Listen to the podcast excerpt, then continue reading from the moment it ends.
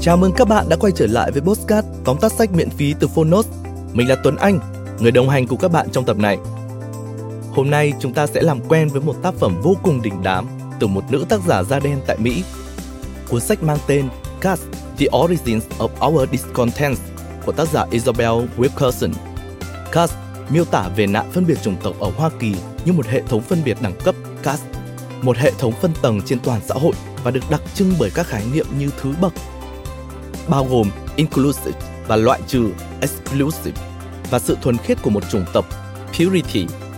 Xuất bản vào tháng 8 năm 2020, Cast nhận được rất nhiều lời khen ngợi từ các nhà phê bình và các nhà xã hội học, đồng thời trở nên vô cùng nổi tiếng ở Mỹ và nhiều nơi trên thế giới.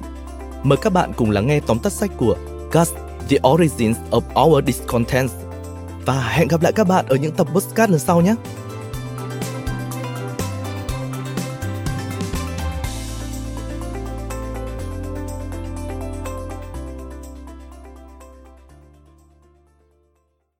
Bạn đang nghe từ Phonos.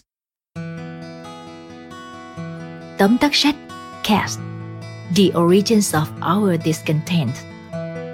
Tạm dịch Đẳng cấp Nguồn gốc của sự bất mãn. Tác giả Isabel Wilkerson.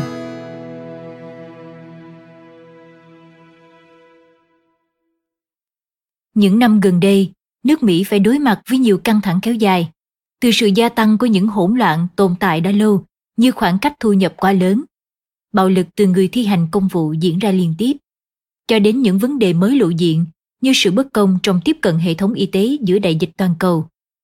Có thể nói, đất nước cờ hoa đang phải trải qua giai đoạn bất ổn khiến không ít người dân bất mãn. Một trong những nguyên nhân chủ chốt của những vấn đề trên thường được cho là nạn phân biệt chủng tộc. Tuy nhiên, tác giả Isabel Wilkerson của cuốn Cast The Origins of Our Discontent cho rằng sự phân tầng trong xã hội Mỹ nên được hiểu như một chế độ đẳng cấp thay vì phân biệt chủng tộc. Có thể bạn sẽ rất ngạc nhiên, nhưng khái niệm chủng tộc mới chỉ xuất hiện từ cuối thế kỷ 18 và không hề có cơ sở khoa học. Các nghiên cứu phân tích bộ gen con người đã làm rõ. Mọi con người trên thế giới này đều đến từ một vài bộ lạc nhỏ ở châu Phi. Ấy vậy mà, mọi người vẫn bị ngăn cách bởi màu da hay trong trường hợp Đức Quốc xã là những đặc điểm rất tương đối như màu mắt, mái tóc và huyết thống. Thực chất, sự phân tầng xã hội khắc nghiệt này được tạo nên bởi chế độ đẳng cấp. Một hệ thống đã tồn tại hàng thiên niên kỷ này được cấu thành bởi tầng tầng lớp lớp những câu chuyện tôn giáo, ý tưởng về dòng máu trong sạch hay phân cấp nghề nghiệp. Bằng cách so sánh nước Mỹ với Ấn Độ và Đức Quốc xã, Cast chứng minh rằng chế độ đẳng cấp đã tồn tại từ ngày lập quốc và chính là nguồn gốc của hỗn loạn ở xã hội Mỹ ngày nay. Qua cuốn Cast, bạn đọc sẽ khám phá ra các yếu tố góp phần duy trì chế độ đẳng cấp cũng như những gì xã hội Mỹ cần để rũ bỏ nó. Tờ The New York Times đánh giá cuốn sách này đã lập tức trở thành tác phẩm kinh điển của Hoa Kỳ và chắc chắn là cuốn sách phi hư cấu quan trọng nhất về thế kỷ Mỹ cho đến nay.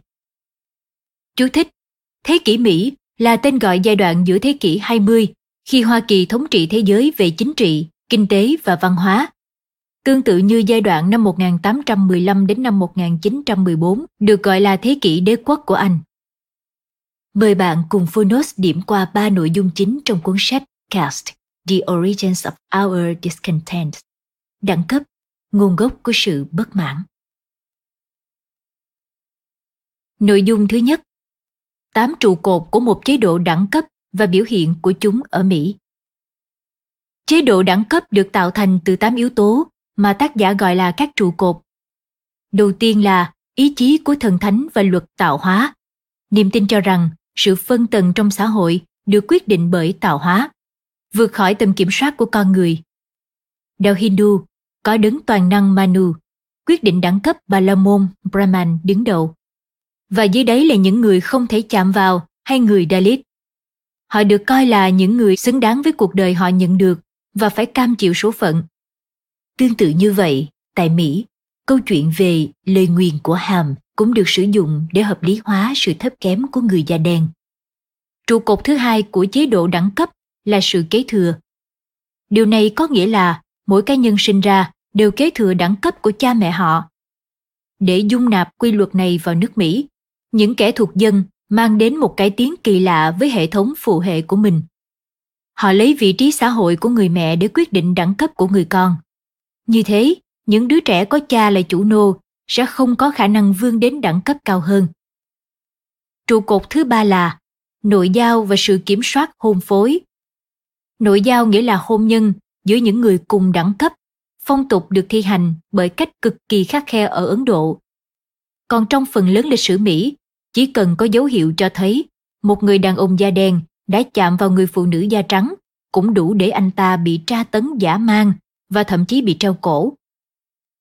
Trụ cột thứ tư của chế độ đẳng cấp là sự trong sạch và ô uế. Người theo chủ nghĩa da trắng tối thượng tin rằng mình trong sạch và cần được bảo vệ khỏi vấy bẩn bởi đẳng cấp dưới.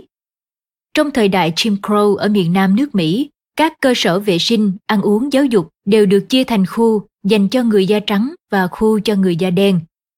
Dưới chế độ Đức Quốc xã, người Do Thái còn bị cấm đặt chân lên bãi biển, chưa nói đến việc tắm chung một dòng nước có thể chạm vào người Đức thuần chủng, Aryan. Trụ cột thứ năm là hệ thống phân cấp nghề nghiệp.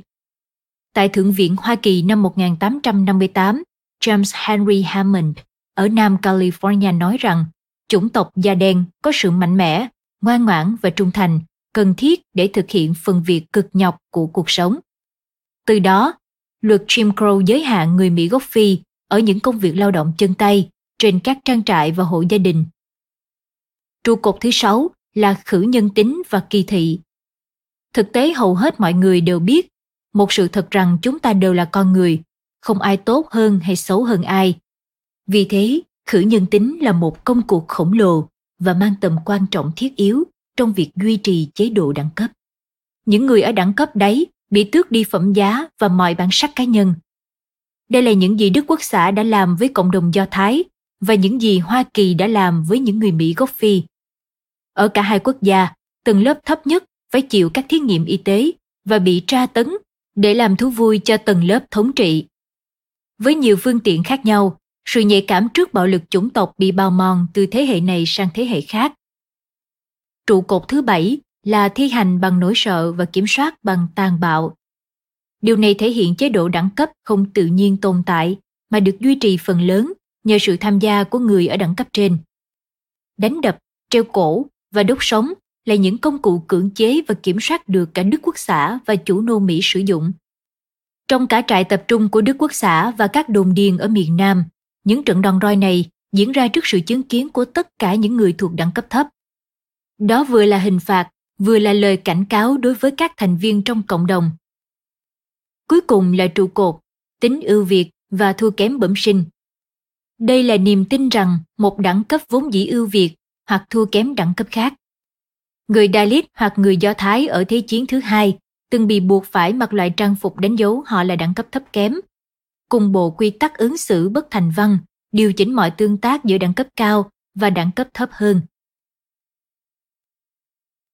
Nội dung thứ hai, hậu quả tai hại của chế độ đẳng cấp đối với nước Mỹ. Chế độ đẳng cấp thực chất hạ thấp con người ở bất kỳ đẳng cấp nào. Tác giả đưa ra khái niệm tính ái kỷ của đẳng cấp, trong đó nền văn hóa xoay quanh và lý tưởng hóa đẳng cấp thống trị.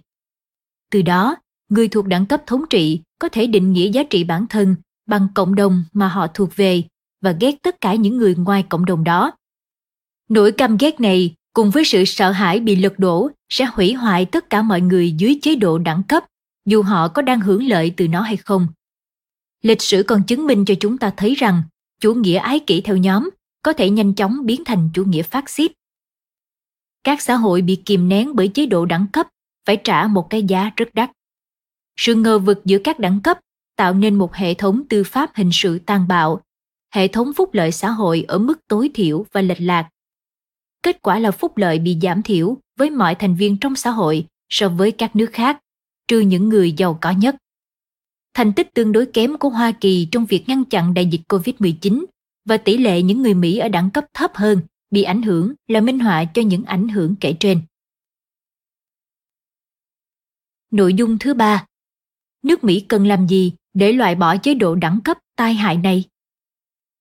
Có một sự thật thú vị là khi những lãnh đạo Đức Quốc xã cần soạn thảo điều luật mới, họ tìm đến luật pháp Mỹ. Từ sự phân chia chủng tộc cho đến hình phạt hay những quy chuẩn về cách ăn mặc của từng nhóm người, phát xít Đức đều mượn của Mỹ ngày đó. Ngày hôm nay, nước Mỹ lại có thể học hỏi một số điều từ một nước Đức hiện đại và dân chủ. Chẳng hạn, nước Đức có vô số đài tưởng niệm dành cho các nạn nhân của phát xít.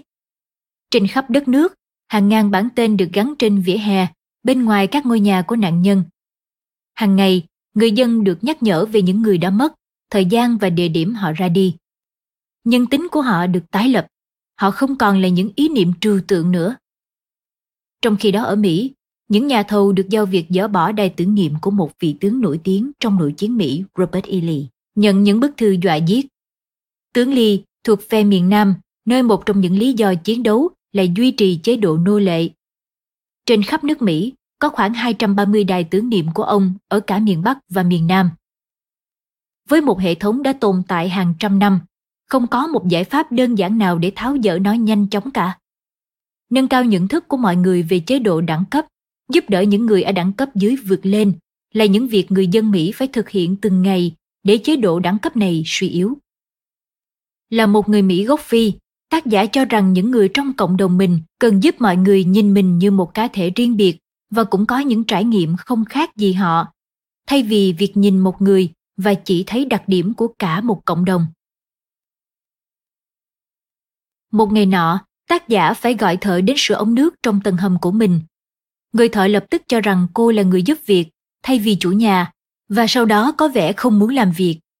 Thế nhưng khi cô kể rằng mẹ mình vừa mất và hỏi anh về cha mẹ anh, không khí giữa hai người thay đổi. Anh kể về người bố xấu xa của mình và tỏ ra quan tâm về mẹ của tác giả. Bằng cách mở lòng với người khác, ranh giới giữa các đẳng cấp tan biến và họ có thể nhìn nhau như những con người. Bạn vừa nghe xong ba nội dung đặc sắc của cuốn sách Cast, The Origins of Our Discontent, được Phonos chọn lọc để chia sẻ đến bạn.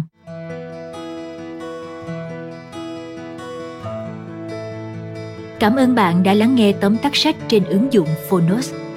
Hãy thường xuyên truy cập vào Phonos để đón nghe những nội dung âm thanh độc quyền được cập nhật liên tục, bạn nhé.